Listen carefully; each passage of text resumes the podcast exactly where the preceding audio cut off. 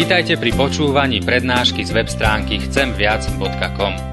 Portál chcemviac.com pre vás pripravilo slovenské evangelizačné stredisko. Nech vám táto prednáška poslúži na duchovný rast a múdru orientáciu v živote. Dajte ju do pozornosti aj iným. Pridajte si nás na Facebook alebo Twitter. Chcemviac.com. Viac ako dáva tento svet. Rád splním Tvoju vôľu, Bože môj, a Tvoj zákon v hĺbke srdca nosím. Amen. Pokoj vám, milé sestry, milí bratia, mladí priatelia a všetci naši prítomní.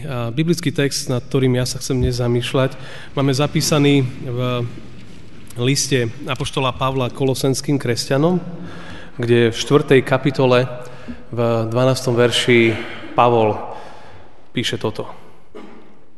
Pozdravuje vás služobník Krista Ježiša Epafras, ktorý je od vás a ústavične zápasí o vás v modlitbách, aby ste stáli ako dokonali, plniac vo všetkom vôľu Božiu. Amen. Toľko je slov z písma. Tak milí eh, všetci naši priatelia, bratia a sestry, Apoštol Pavol na konci svojho listu venovaného komunite kresťanov, ktorá žila v tedajšom antickom meste Kolosy, a čo je na území dnešného Turecka, tak v závere svojho listu, kde je taký zoznam viacerých pozdravov, tak práve v tej časti prináša všetkým v Kolosách pozdrav od muža, ktorý sa volal Epafras. A domáci ho mali poznať veľmi dobre. Pavol, keď, eh, keď hovorí, že kto ich pozdravuje, tak veľmi zaujímavo hovorí, že pozdravuje vás Epafras, služobník Ježiša Krista. Tá prvá vec, ktorá je taká zaujímavá, je, že ho definuje ako služobníka. Čo on hovorí, ten, ktorý vás pozdravuje, je služobník. Tak ho charakterizuje. Služobník. Ten, ktorý slúži. Ak by, som sa tým rozmýšľal, že ak by Pavol mal napísať, ako by charakterizoval mňa, teba. Čo by napísal do listu nejakým našim známym? Alebo možno, že inak ešte, že ako by dvaja, traja ľudia v našom okolí charakterizovali náš život, kým mali o nás povedať, že tento človek, muž, žena, kto je? Pavol hovorí, že Epafras je služobník. To je veľmi zaujímavé. To druhé je, že on tak nejak hovorí, že nazýval služobník Ježiša Krista. Čiže on nenazýva nejak tak imaginárny služobník neviem koho, ale Ježišov. To znamená, že on, že Epafras vedel, komu slúži. Vedel, koho vôľu chce plniť. Kto je pre neho ten dôležitý, kľúčový. Komu sa vlastne, možno by som tak povedal, že až chce páčiť. On je služobník Ježiša Krista. Komu slúžim ja? Komu, komu slúžim ja vo svojom živote? Komu sa ja chcem páčiť? A možno ešte inak, o čo ide mne v mojej službe? V tvojej službe, kdekoľvek v zbore, na mládeži. Koho služobník som? A či som služobník? Samozrejme, predtým, než by sme sa pohli ďalej, tak je dôležité sa zastaviť trošku pri Epafrasovi. A kto to je?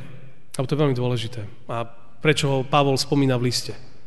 Prečo je medzi tými, ktorí pozdravujú ľudí v kolosách? A pravdepodobne, pravdepodobne on pochádzal z ich komunity, pochádzal od nich. A z Kolos, tak sa volalo to mesto. Alebo možno tam určitý čas býval. Viacerí však sa prikláňajú k tomu, že, že on dokonca Epafra založil ten zbor. Že on bol ten, ktorý stal pri zrode zboru v Kolosách. A teraz on tam nie je, on tam nie je. A on je momentálne pri Apoštolovi Pavlovi, ktorý je vo vezení. A pravdepodobne v Ríme. A teraz, prečo prišiel za Pavlom? To je veľmi dôležité si uvedomiť, že o čo išlo v tom čase, keď bol písaný list do zboru Kolosy. A Epafras musel čeliť niečomu, čo, čo bolo, v podstate by sme mohli povedať, až blúdne učenie. Pretože do Kolos, do tohto mesta prichádzali ľudia, ktorí jednoducho povedali že, a začali hovoriť, že jednoduchá viera v Ježiša Krista a jednoduchá bohoslužba v jeho mene je iba pre začiatočníkov. Ježiš nestačí. Ježiš nestačí, to bola ich teológia. Ale hovoria, že toto je tak, kde si pre tých, ktorí sú na začiatku. Ale ak to myslíš s Bohom vážne, musíš ísť hĺbšie. A musíš, a oni tam v tom čase to bolo, že pridať trošku uctievania anielov, zachovať nejaké veľmi špeciálne obrady a konať askézu, tá hlboké pôsty. A zrazu ako keby sa vzdialiť, vzdialiť od Ježiša. Ale k nemu priniesť všelijaký balast. A urobiť svoj život naozaj veľký, mohutný. A celá, v prípade zboru v Kolos, pravdepodobne to bola jedovatá kombinácia kresťanstva, pohanstva a svetskej filozofie. Tri veci sa tam miešali. Kresťanstvo, pohanstvo, svetská filozofia. A, a tí ľudia nejaký taký mix prinášali do zboru a Epafras, ktorý stál pri zrode, zrazu si nevedel celkom, čo s tým urobiť. Preto vyhľadal Pavla, išiel až za ním, aby mu Pavol poradil, že ako mám jednať v tejto veci. Pretože vedel, že tí ľudia, s ktorými on čelil, boli veľmi múdri. Boli neuveriteľne vzdelaní. A vedeli veľmi ľahko si ich osloviť všetkých. A Epafras tam nie je. A Pavol, preto Pavol pravdepodobne píše tento list. Lebo kolosy sa otriasali. Ich viera sa otriasala. On tam nie je, ale myslí na nich. Myslí na nich.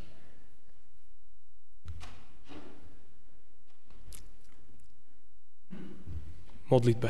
To je kľúčové, ako na nich myslí. Hej, ležia mu na srdci. Preto Pavol hovorí, že pozdravuje vás. Epafras, služobník Kristov, ktorý sa za vás modlí. Ktorý sa za vás modlí, aby ste vy ľudia boli po A ako keby dokonali, po B, aby ste v svojom živote plnili Božiu vôľu. Hovorí, toto od vás chce, to je jeho modlitba. A on sa modlí za svoju komunitu za ľudí, ktorí boli vzácni. Tak som nad tým rozmýšľal, že za koho sa modlím ja, modlíš ty teraz. Kto tebe leží na srdci v týchto chvíľach? Komu venuješ svoje modlitby, svoje minuty, hodiny života? Bez toho, aby si s tým človekom bol. A o čo vlastne v našich modlitbách nám ide? Čo je predmet našich modlitieb? Za čo sa modlíme? Je zaujímavé si všimnúť, že že, že čo ležalo na srdci Epafrasovi. On túžil, aby ľudia v kolosách, aby ľudia, ktorí tam boli, aby Boží ľud, aby bol dokonalý, a v inom preklade by sme mohli povedať pevný vo viere. On vedel, že oni potrebujú byť pevní vo viere, lebo ich, ich to učenie gnóza, ktorá tak nejak sa začala vyskakovať, ich to zmetie. Ich zmetie z cesty. A potom im hovoril, ale čo vy potrebujete je plniť Božiu vôľu. Toto od vás chcem. Ak by sme na to pozreli, tak hovorí, aby, aby ste boli dokonali. No, nikto nie je, sa, sa pozrieme, nikto nie je dokonalý. A zároveň platí, platí, že Ježiš nás robí dokonalými. My nepotrebujeme, ja nepotrebujem svojmu statusu v nebesiach pripísať niečo viac. Buď som, alebo nie som Božie dieťa. Buď som, alebo nie som veriaci. Ale samozrejme na, na tomto svete to je proces premeny. To sa volá posvetenie, keď sa človek mení. Zároveň platí v mojom živote už a ešte nie. Už to všetko začalo. V Božích očiach som Božie dieťa a ešte nie. V zmysle, že, že keď sa pozriem na svoj život, že proste zlyhávam denne. Že toto to je zápas, ktorý, ktorý ma čaká celý môj život. Ale napriek, napriek tomu v tomto procese premeny je dôležité stáť. Preto sa Epafra za nich modlí, aby boli pevní vo viere, aby ich nez, nezmiatli a nezviedli a ako nejaké tsunami cesty, fantastické veci, fantastické duchovné objavy, ktoré nakoniec urobia to, že Kristus nestačí. To, čo je vzácne, je, že a k tomu tak možno ešte viac smerujem, je, že, že, že Pavol sa modlí za nich, aby títo ľudia plnili vôľu Božiu teda Epafras sa modli za nich, aby plnili vôľu Božiu. To bolo niečo, čo on veľmi chcel, pretože bol taký trochu chaos medzi nimi. Božiu vôľu, aby ste plnili. To je, vy mladí, ktorí ste tu cez víkend, tak o tom asi rozprávate celý čas. A možno mnohé veci ste si už povedali. Božiu voľu nikdy neminieme, keď robíme to, čo Pán Boh od nás chce. Božiu voľu nikdy neminieme, ak robíme to, čo Pán Boh od nás chce. A ak by som sa tak pozrel veľmi jednoduchúčko na niekoľko veršov, len napríklad 1. Petra 2.5 sa píše, Peter hovorí komunite ďalšej, poslucháčom, ktorým písal, že lebo to je vôľa Božia, aby ste dobre robiac umlčali nerozumnosť nevedomých ľudí. Že niekedy rozmýšľajú, že čo je vôľa Božia.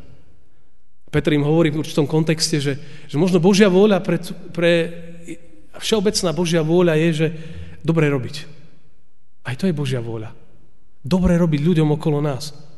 A my vieme, že v inom mieste Pavol píše, že čokoľvek robíš, čiň na slávu Božiu.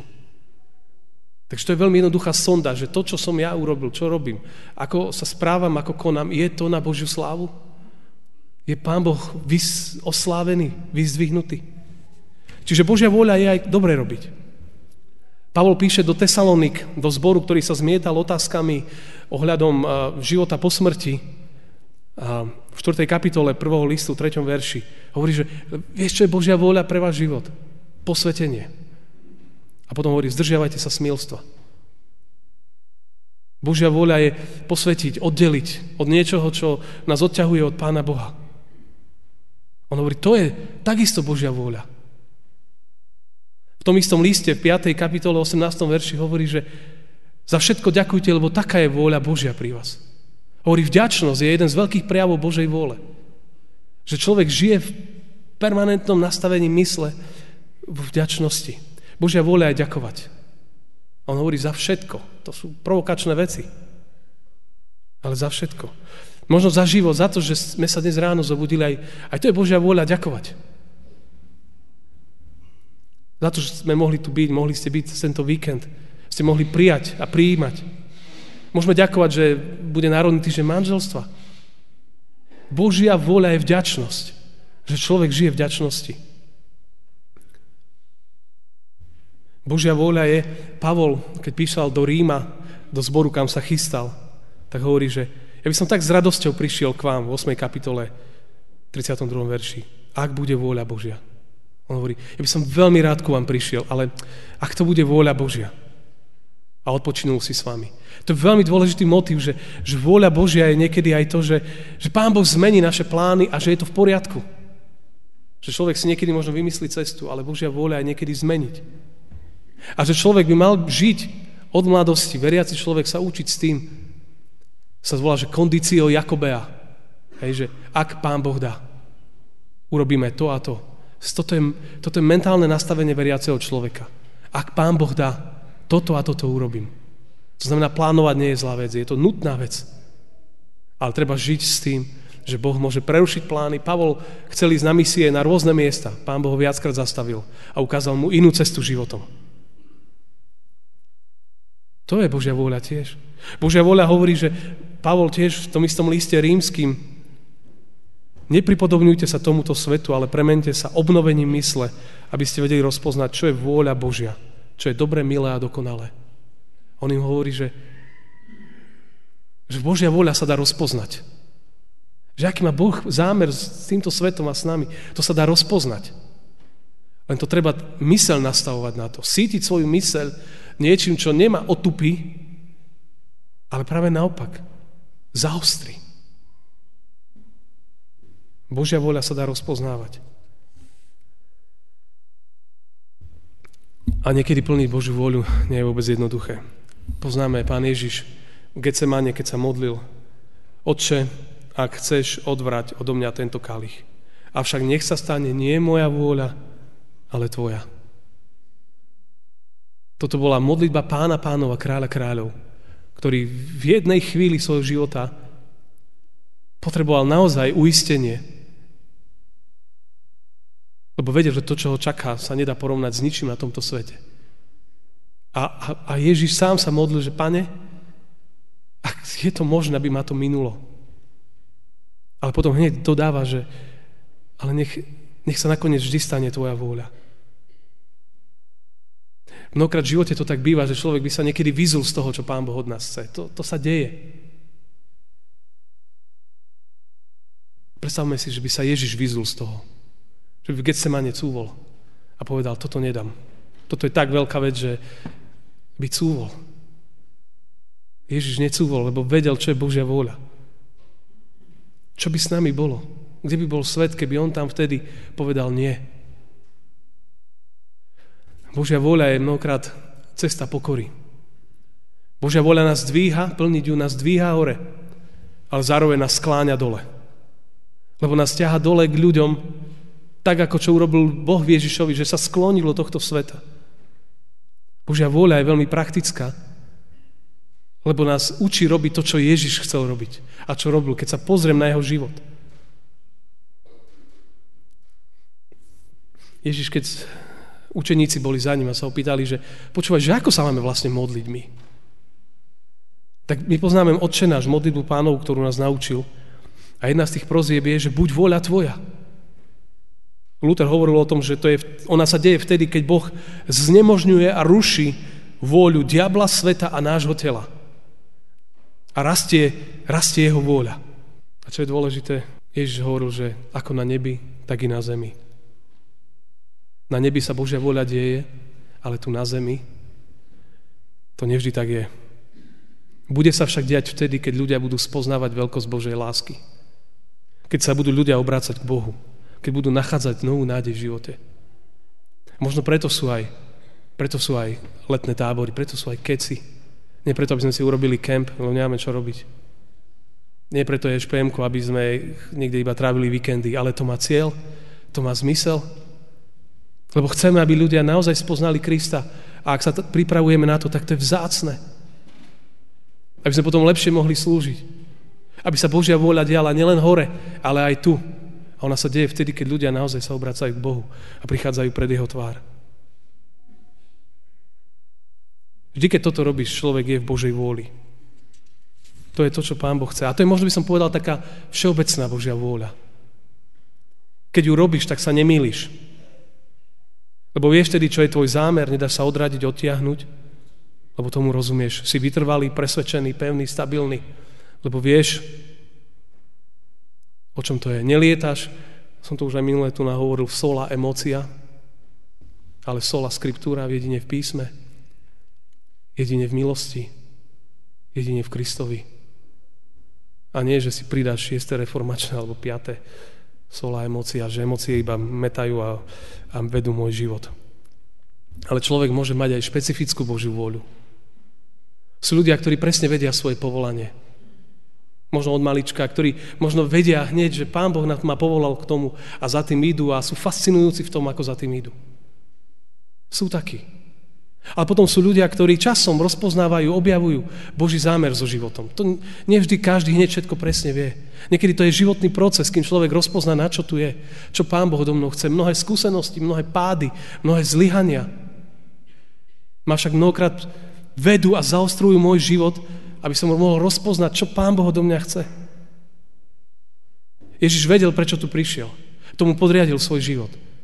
Možno keď neviem presne ešte, čo úplne presne Pán Boh chce. Možno, že stačí naozaj dobre robiť, žiť v posvetení a, a, a tie všetky ostatné verše. A verte mi, že svetlo príde, že cesta sa ukáže, že slnko zasvieti. Ale sú ľudia, ktorí svoj život premárnia v blbostiach, hľadaní všeličoho a nakoniec si plnia iba tak svoju vôľu. Aj takí sú. Avšak a to je moja otázka, že o čo ti v živote ide? O čo nám všetkým v živote ide? Vlastne akú vôľu chceme plniť? Čo chceme plniť vlastne? Ak som veriaci človek, tak to je fundamentálne. To je kľúčové, to je základ všetkého.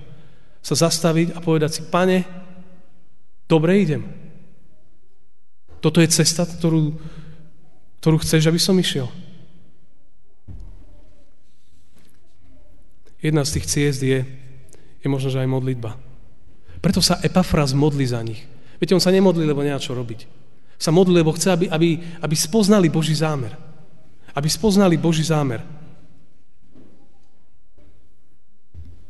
Potrebujeme sa modliť, vytrvať v modlitbe, lebo vtedy vytrváme. Ježiš v tej Getsemane sa musel modliť.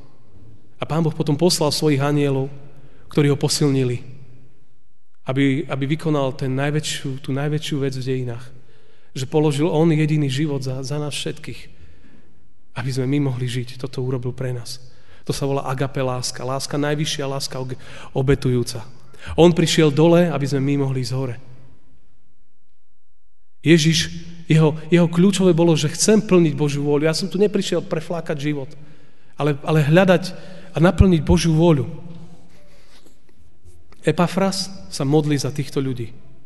A Pavol to videl, lebo on píše o Epafrasovi, že, že on sa za vás modlí. On videl na jeho živote, že sa modlí za týchto ľudí, aby boli pevní vo viere, aby plnili Božiu vôľu. Ležali mu na srdci títo ľudia. A Pavol mu svojim listom pomáha, o tom je celý list, ktorý keď čítate, tak cítite iba jedno meno, ktoré z neho rastie. A to je meno Ježiš. A on hovorí, že Kristus stačí pre tvoj život. Kristus stačí. Lebo vie, že inak ľudia sa netrafia. Plniť Božiu vôľu nie je ani jednoduché, ani pohodlné, ale je to správne. Áno, nás to bude stať veľa, možno aj všetko. A možno aj slzy, aj život, bolesť. Ale Boh má, tak ako mal v Getsemane pre Ježiša svojich anielov, má stále ľudí, ktorí, ktorí budú na nás sa modliť a držať nás. Možno mnohí epafrasovia sa modlia za vás. Možno za vás mladí, aby ste nepremárnili svoj život. Ale aby ste ho dali do služby Ježišovi Kristovi. To je to najviac, čo v živote môžeme urobiť.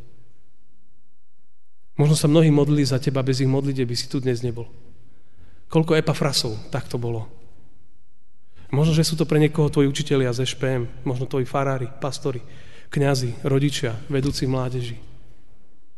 Možno sa niektorí modlia za teba, aby si ty mohol žiť a plniť Božiu vôľu. A možno, ak ste služobníci, tak možno si ty nájdi niekoho, za koho sa ty budeš modliť. Koho ty budeš epafrasom. O kom vieš, že, že svoj život domotal Lebo to není jednoduché.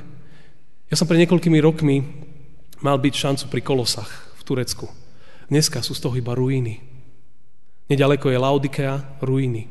Nedaleko je Hierapolis, ruiny. Všetky tri zbory, ktoré sa spomínajú v liste kolosenským. Možno, že ho nepočúvli.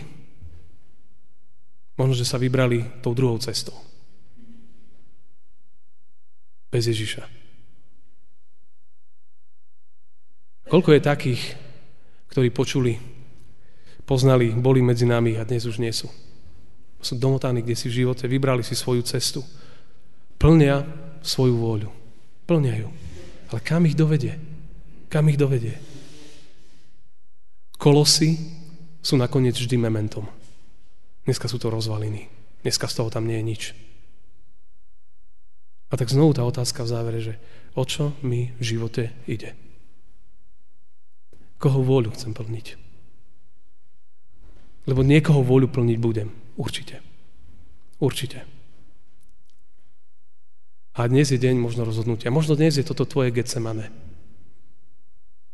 Možno tento víkend je to Getsemane, že si musíš povedať, či ideš ďalej, alebo sa vrátiš na cestu pohodlia, cestu príťažlivú, ale cestu, ktorá nakoniec vedie do straty. Ježiš si vybral a prinieslo to požehnanie. Každý, kto si vyberie Božiu cestu, nepomýli sa, netrafí vedľa, nezlyha, neurobi chybné rozhodnutie života. To je to najlepšie, čo môže. Tak sa pýtam sám seba aj nás všetkých, o čo nám v živote ide. Amen. Teraz chvíľu v tichosti možno premyšľajme nad tým všetkým, čo tu naodznelo a rozmýšľajme, čo to znamená pre naše životy, pre konkrétne život mňa ako jednotlivca. Pane Ježišu, my sme tu zidení pre Tvojou tvárou a prišli sme aj preto, Pane, lebo hľadáme aj Tvoju vôľu a chceme ju žiť, chceme po nej kráčať. Odpúsť nám, že mnohokrát však samozrejme plánujeme si svoj život a mnohokrát tak nejak zabudáme do toho pozvať Teba. Tak nám to odpusť, ale zároveň Ti ďakujeme, že že Ty dnes nás chceš naozaj dvihnúť ku novému životu, ku novej nádeji. Ďakujem, Pane, že si sa zomrel a že preto my môžeme žiť. A tak daj, aby sme nakoniec v živote rozpoznali, že plní Tvoju vôľu. Je to to najlepšie. O to sa modlím pre každého jedného z nás. Amen. Otče náš, ktorý si v nebesiach, posveď sa meno Tvoje, príď kráľovstvo Tvoje, buď vôľa Tvoja, ako v nebi, tak i na zemi. Chlieb náš každodenný daj nám dnes a odpúsť nám viny naše, ako aj my odpúšťame vyníkom svojim. I neuved nás do pokušenia, ale zbav nás zlého, lebo Tvoje je kráľovstvo, i moc, i sláva na veky. Sláva Bohu Otcu, i Synu, i Duchu Svetému, ako bola na počiatku, i teraz, i vždycky, i na veky vekov. Amen.